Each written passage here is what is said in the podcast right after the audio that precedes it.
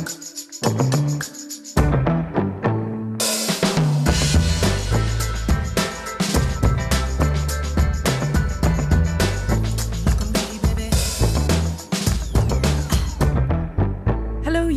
listening to Skip Intro. I'm Lee Chui Lin, um, and we are continuing Malaysian Film Week here on Skip Intro, leading up to September 16th, of course. Uh, and today, Iain and Bahir are going to be sitting down with Gavin Yap, co-writer and co-director of Dendam Pontianak, which will be opening in Malaysian cinemas tomorrow, September 12th. Uh, so the interview is coming your way, and then after that, we'll be going to our review of the film. Melanda hatiku Tersusun Hanya musuhlah selamanya. irama dan lagu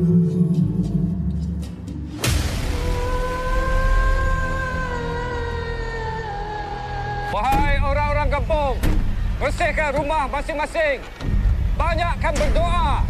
Gelap sudah singgah di kampung ini.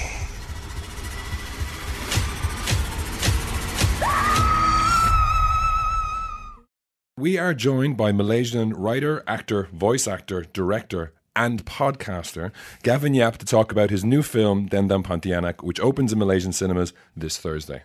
Welcome to the show, Gavin. Thanks for having me. It's good to be here. That's quite a, a list of uh, you know additions after Yeah, descriptions, yeah. When, when you hear it said out loud like that, it's uh, You it's just- like, who is, who is this guy? It's impressive. like yesterday's show, we have to do full disclosure as well.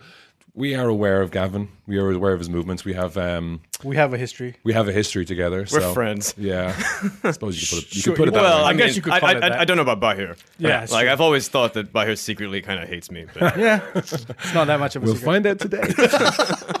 uh, for our listeners, can you tell us a little bit, uh, just a setup for Dendam Pontianak? Sure. Uh, so yes, Dendam Pontianak. It uh, takes place in 1965 in this uh, in this kampung, and uh, Khalid and Siti are getting married. And uh, on the uh, night of their wedding, a a Pontianak returns, and uh, there's a, a series of sort of hauntings within the kampung, and we and uh, we later discover why this Pontianak has returned. But it's yeah, that's in a nutshell. That's about it. I'd say.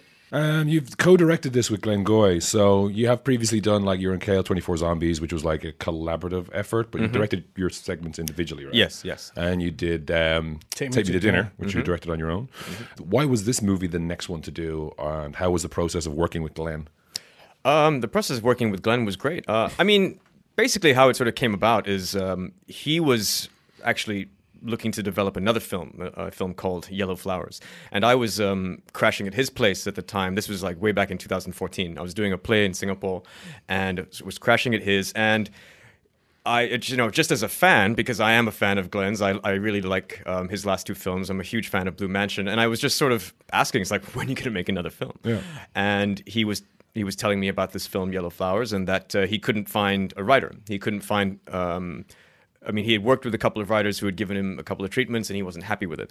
So he talked. He told me about it, um, and I said, "Well, let me take a crack at it." And I wrote a treatment for Yellow Flowers that he was really happy with, and we started talking about that project. Uh, that project obviously didn't happen. Uh, that kind of fell apart. Um, and we were just sort of, um, you know, sitting down, licking our wounds, and you know, just complaining about things in general.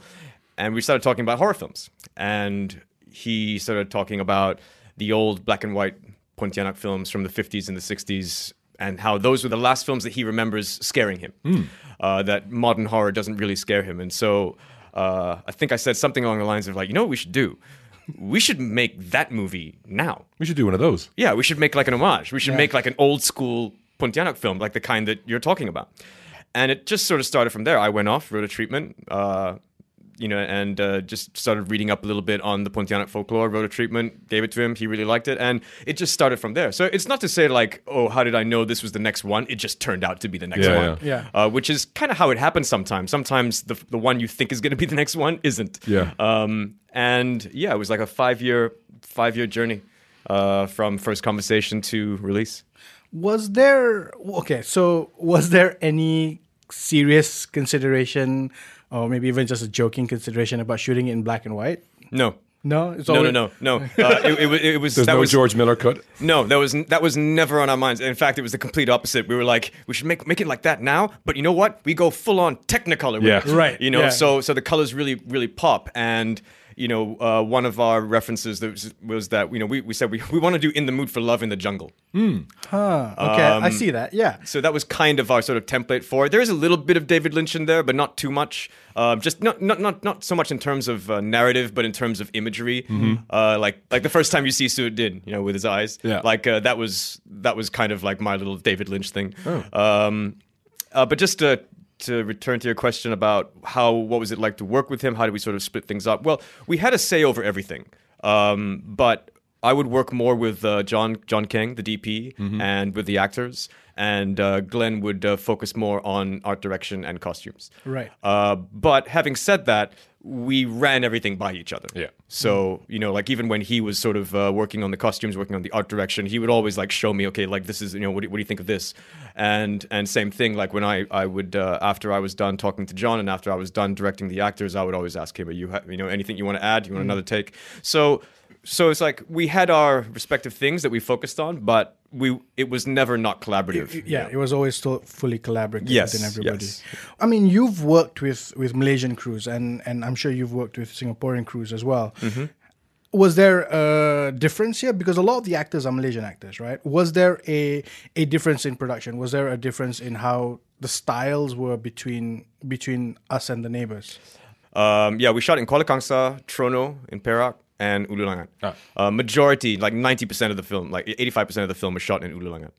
Um, no, not not really. There's not much of a difference. I find that when when when the cast and crew care, Yeah. uh, it it you, it tends to it tends to be an overall good experience. Right. You know, and I've experienced both in both places. Right. Uh, so no, I don't think there's uh, that much of a difference. I mean, we were very fortunate that uh, everyone involved in this cared. Mm. Uh, they they they believed in the project. They believed in what Glen and I were trying to do. And I mean, sure, there were there were tough days, but at the end at the end of the day, everyone was everyone was uh, on the same page in terms of just wanting to make the best film we could make. Yeah. What was the journey of getting it to the screen? Did you guys already have the distributors in place? Because at the end of the at the end of the f- uh, the film, there's there's quite a few sort of producers and funders. Yeah, and- this Yeah. is this is always we're always wondering like, how how do movies get made? yeah. like what was that journey like? Yeah. Okay, well, we we did get money from from from Singapore with the uh, the NDA grant, and we did get some money from from Hong Kong as well. Oh.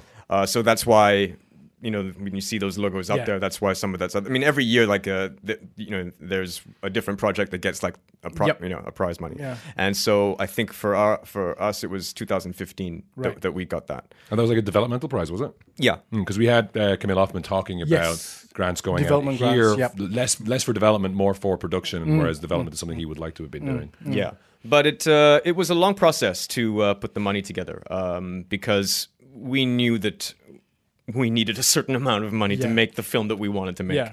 uh, and so that's why it, it took a while. We were hoping to. We were hoping to shoot the film earlier because we started meeting with actors. Like we met with Fazura and Remy um, like two years before we actually started Wow. shooting. Okay. Um, so and you know Nam Ron as well. I think you know Hisham was a little bit later. So was Shanti. I think Shanti was one of the last people to be cast. Uh, but you know it's there's there's pros and cons to it. You know because uh, because of the delays and because it took a little bit of time to sort of put all of the funding together. Um, it gave Glen and Glen and I an opportunity to keep going back to the script. Uh, where we could continue to work on it and see like what Yeah. doesn't work, you know, what do we want to change. Um, you know, um, because it's funny. I was thinking about the first draft not too long ago, and just like kind of like being very amused at how different it actually is. the story's the same. Yeah. like this the the structure of the story has never changed, but. Um, you know, thinking about some of the things that were in the first draft, because the first draft you just throw everything in there. Yeah. Um, and sink. yeah, and just uh, seeing where it ended up, it's interesting. It's a re- a really interesting process. I'm very happy with where it is. You mentioned Nam Ron. Uh, so at this point, he seems to be in every Malaysian movie. So do you actually have to seek him out, or he's just turn up? Uh, no, we seeked him out. uh, when it came to casting that role, the the, the role of uh, Suruddin, there were a couple of people that we had in mind, but Nam Ron was always like top top Yeah. choice. And yeah, He's we a very busy guy. he's a very busy guy. So is Remy these Yeah. days. I mean, Yeah. Remy Remy Ishak seems to be in everything. Well, when you casted him, did you know he would like looking at his IMDb and movies we've reviewed here? His previous roles have been kind of uh, so we say I don't want to give spoilers, but conflicted. Like in Rise: Ini Kalilah and Pulang, he's like dashing leading man, but also something else is going on. Yeah, yeah. No, actually, we didn't. Uh, You didn't know that at all? We weren't too aware of that. um, we we really liked Remy's look. Um, and when we met him, we just found him to be incredibly charming, which was what we wanted uh, Khalid to be. Uh, but at the same time, you can kind of see like there's there's a darkness there, Yeah. and and we needed uh, Khalid to have that. Same thing with Fazura. Is like Fazura just like really had that balance of you know, she looked like she could do femme fatale, but at the same time, she also looked like she could do girl next door, like a little bit of a little bit of an innocence, yeah. which which Mina needs to have, and uh, and and Shanti just had these, you know, these amazing eyes and just uh, like vi- visually, because this is this was my first time ever writing anything. Uh, where I didn't have an actor in mind. Yeah. Where I was just writing Oh, characters. interesting. Okay. Um, the only character that I wrote for a specific actor was uh, Reyes, Tony Tony Eusoff. Yeah, yeah, yeah. Right. Uh, he just turned up in his P. Ramlee gear. Yeah, yeah, yeah. Um, but uh, aside from that, it was my f- u- unique experience, my first time ever, just like not having anyone in mind, Yeah. and just sort of seeing seeing characters in in my in my head. And I have I have to say, like with the cast that we that we ended up with. Is pretty amazingly close to how I kind of Yeah. saw, how I kind of imagined these people, might, these characters might look like. Yeah. Did you did you go back? Did you have to fight the urge to go back and and change scripts as they as the actors came in? As you cast these roles, did you just go, "Oh, maybe then I can tweak them to fit more or fit less"? No. no, it was done. It was done. It was done, yeah. interesting. Um, you said you shot in primarily two locations, uh, Tronoh and in Hulu Langat. Ululangat. and Yeah. Hulu Langat, We had one. We had one day in Kuala Kangsar. right. Yeah.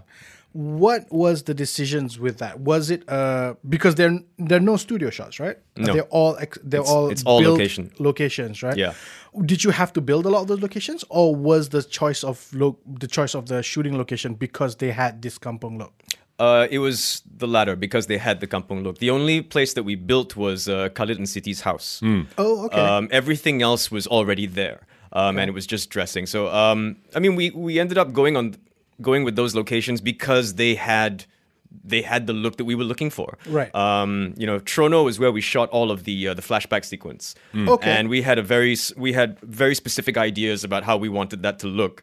And we were just really lucky that there was this sort of like two block radius in Tronoh, like all of the uh, you know like the coffee house and and that sort of dilapidated building Yeah, where yeah, where yeah. Mina and that's it's it's all within like it's all within like like 20 meters of each other. That's those are one of my more favorite shots of the film because you the location brings it so much identity Yeah. to Yeah. it, right? Yeah. You're you're automatically transported to a place and a time as opposed to trying to figure out, trying to build out these things. Yeah. I think that those those shots were great. Yeah, it's- I mean, it's just this two block. This is just like this two block area that just looks trapped in time, and it was crazy. I mean, we dressed the we dressed the heck out of it. Yeah. But uh, even without the set dressing, it had like a very old school look. Yeah. And um, Was know- that hard? Sorry, was that hard to come and shoot all these period movies? Because I know of other films that have tried to shoot in the period, and then there's a stray car in the background, you know, and just Or power lines or or power airplane. lines or Yep, stuff like that. yep. How difficult was that to just sort of,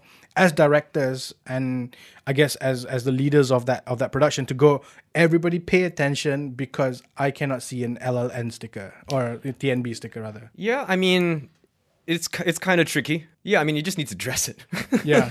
uh, you just you need to dress it. You need to frame it properly. So like we couldn't go too wide. Yeah, You yeah, know. yeah. Um, You have the 7 Eleven in next door, is it? Uh, no, I mean nothing, nothing quite like that. But um, you know, even you know, and we we had like sort of like uh, traffic control outside to Yeah. make sure that when we were shooting, that no sort of modern day cars were going to drive Yeah. past. And uh, because you had an old timey bus as well. yes, yeah. yes, yes. So was was it hard to get the stuff, or just so happens that town has a small bus that was No, Are, no. you, are you location scouting for project by him? no, I, for me, it's just it's always interesting because we I don't think we have the kind of infrastructure that Hollywood has, right? Where Yeah. you want a, a time specific car, you could just go and get it.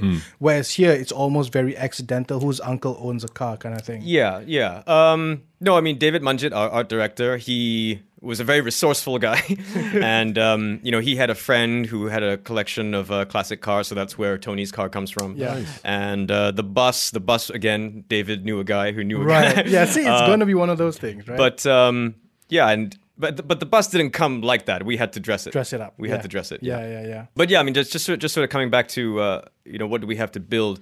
We built Khalid and Siti's house because we had Glen and I had very specific ideas about the kind of shots we wanted. Right. Um, and you know, in the script, it's very it's very detailed about how the camera moves through the house. Mm. Yeah. No, no Kampung house has a hallway that wide. Exactly. exactly. And we looked. we, we couldn't find any kampong house that had a hallway like that. And, and Glen and I were like, we, we, we want this hallway. Yeah. Because- So, so we had to build uh, that house. But it was also really good in the sense that it made setting up, it made planning the shots a lot easier. Uh, because, Because you could build to camera, right? yeah, and you know, so all of the bedrooms had collapsible walls. Nice. So it was easier just to Move around. uh, you know, it was easier to sort of set up the camera because sometimes you take for granted just, you know, just how much space a camera crew takes up. Yeah. Uh, so when you can collapse the walls like that, you can just shoot from any angle, and it just makes it that much easier. And we needed that. We needed that time because it was such a tight schedule. Yeah, and I, I believe as well it was a bit of uh, you had a bit of weather problems on that schedule. Oh yeah. Again, just yeah. to give our listeners an idea of like the process of making a movie, can you tell us a little bit about that? Well, we were sh- like I said, uh, we were predominantly shooting in Hulu Langat. Which is near a dam, and we were shooting in January.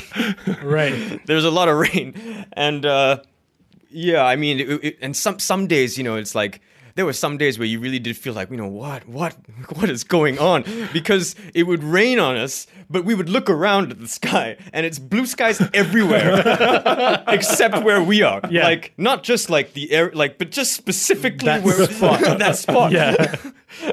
and yeah, and it was really just sort of like racing against time. There wasn't, we did not have the luxury of.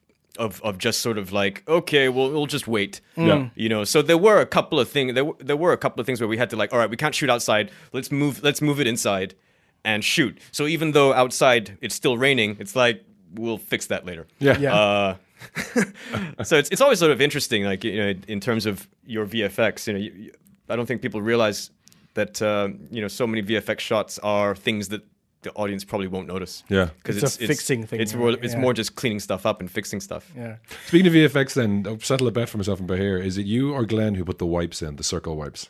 Glen. Glen, really? Wow. Oh, I had my money on you. Yeah. no, I mean uh, because yeah, I mean there's a reason for that. Um, it, uh, it was like yeah, th- no, that was Glen. Yeah, Yeah. Because it, 'cause it ties back to the old movies, is it? Um, actually, no, no. I, I could tell you why, but it would. I know I don't want to. I think let people think what they want. but it's. It was a very practical reason. Interesting. It was a. okay. It was a very very practical reason. Interesting. Okay. Because when I saw that, the first thing that crossed my mind was like, mm, this is Gavin. I just felt like that was like something, that was like a Gavin Yap flourish. Uh, yeah. Yeah. No. No. No. I'm disappointed now. Yeah. No. Yeah. I, I gotta. I gotta give. I gotta give uh, Glen credit to that. No, that that was all Glen. well, the movie comes out on the 12th of September. Uh, thanks for coming in to talk to us. What's next for Gavin Yap after Dendam Pontianak? Um, well, immediately after, uh, I'm going to be going to Australia to act in a play in, in Adelaide, and I'm doing a couple more plays in Singapore early next year. Uh, I do have a couple of other film projects that I'm in the process of putting together and developing. But, You got to go um, sleep on a few more directors' couches, is it? Exactly. Yeah.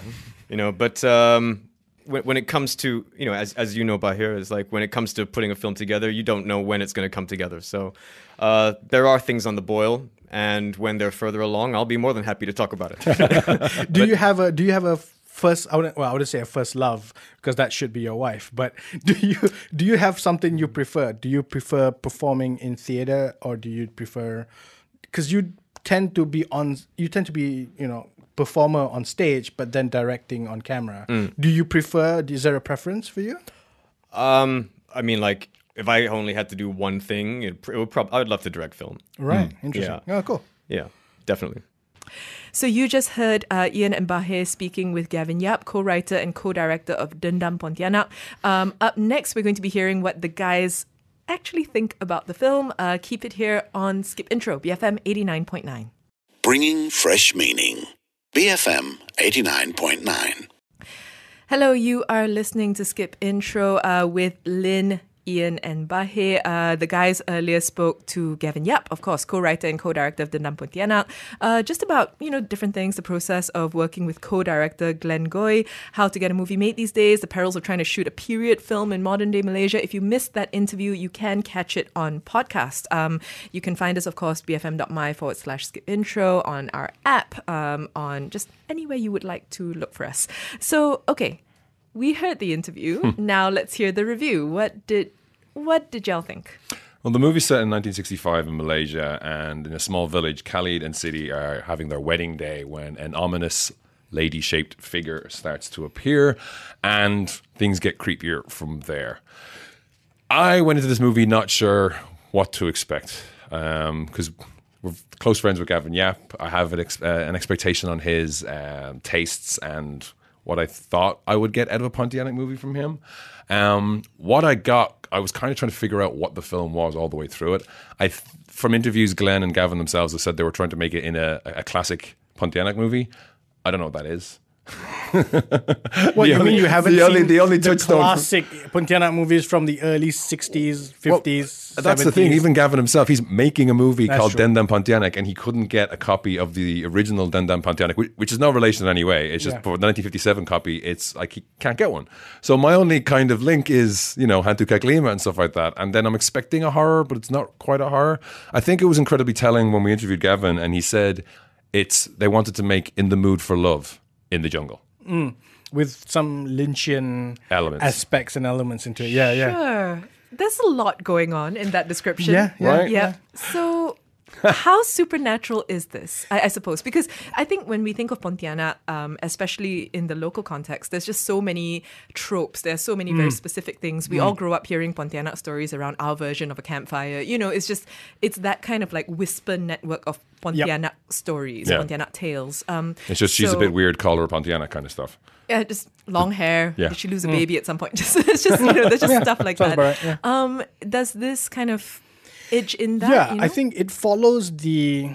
Well, I don't know if there's a true version of the Pontianak tale, but it follows the the the, the basic genesis of the idea of the Pontianak. Right? Like the the, ti- the card at the beginning says, if a woman dies with Yes. child or in childbirth, she can't come back as a vampire. Yes. like it says the word vampire. Yeah. and then like a Pontianak. Yes, so it's it's quite it, in that sense it does follow that that very historical cultural thing. Um, and I think it's it's pretty straightforward really from there. And I think for me at least that was the kind of disappointment in that as Iain mentioned, I know we know Gavin. Uh, I've I've I've seen some of his other stuff.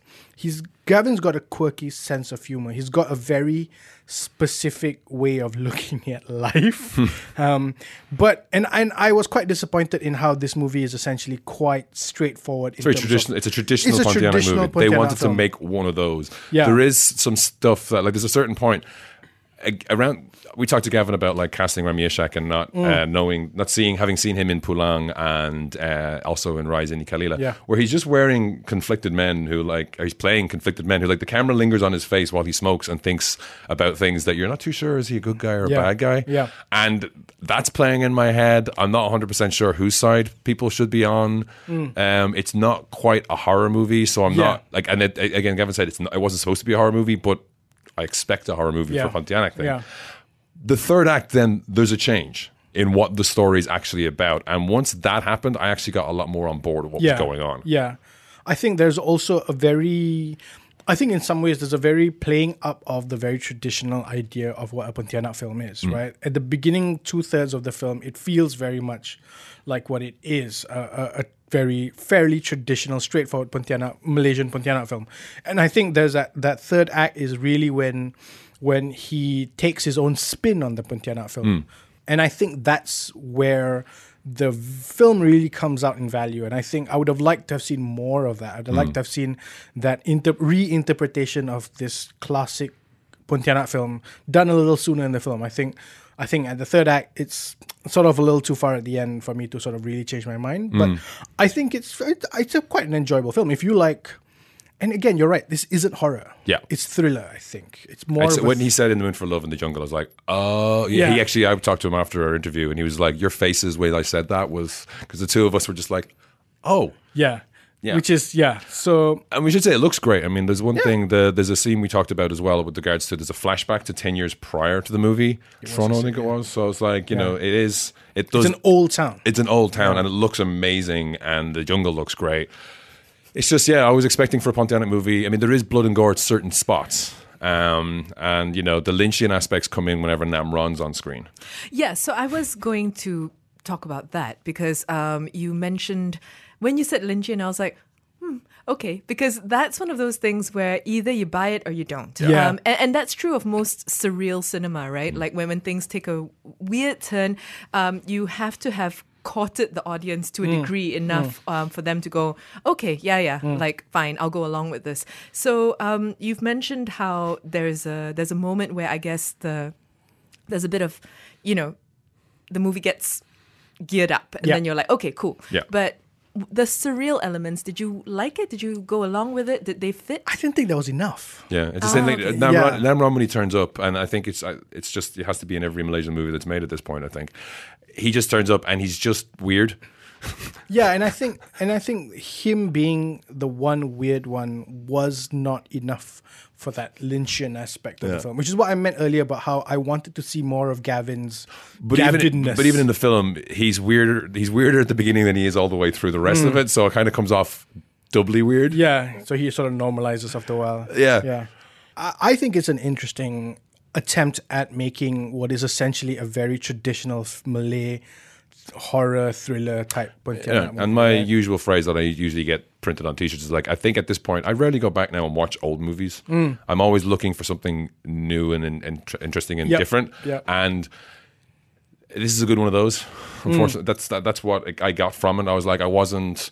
I wasn't scared, but then they weren't intentionally scaring me. I was kind of fascinated, but also I wasn't sure whether I was to, supposed to like or dislike Remy Ishak for mm. quite a long part Yeah. of the movie. And I think that's quite an interesting thing to, to go in with, right? You're you being conflicted as an audience is kind of part of the journey this movie takes hmm. you on, right? This idea that you're not entirely sure you're, who you're supposed to root for, you know, and you're not sure if there is a traditional protagonist slash antagonist in Yeah. this film, and I and I like that. Well, yeah. So I did want to, on that note, um, or rather on that note of what you were saying, Iain. Does this would this report uh, would this reward repeat viewings? Do you think? I mean, if you go in not sure, if you go in not necessarily knowing what to expect, and then you know not necessarily certain what the story is uh, trying to be about, even.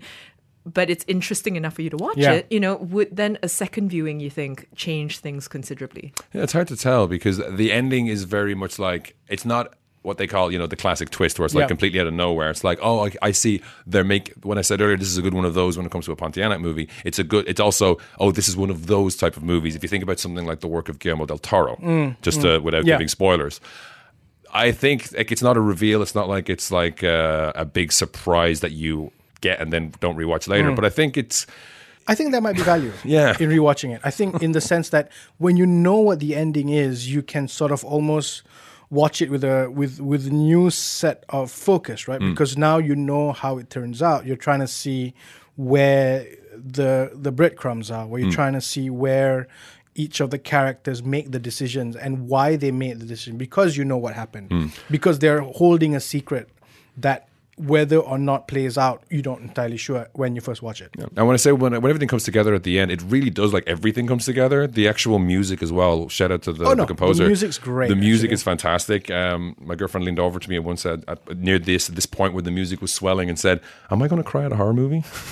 There was actually yeah, there's actually a point where you could you could see yourself crying in that film. So we've been talking today about Dendam Pontianak. Um, let us know is you know are Pontianak films in general, Pontianak stories, kind of something that you enjoy. Um, are you planning to watch this film? Let us know. You can WhatsApp 018-789-8899. You can tweet us at skipintromy and write to us at movies at bfm.my.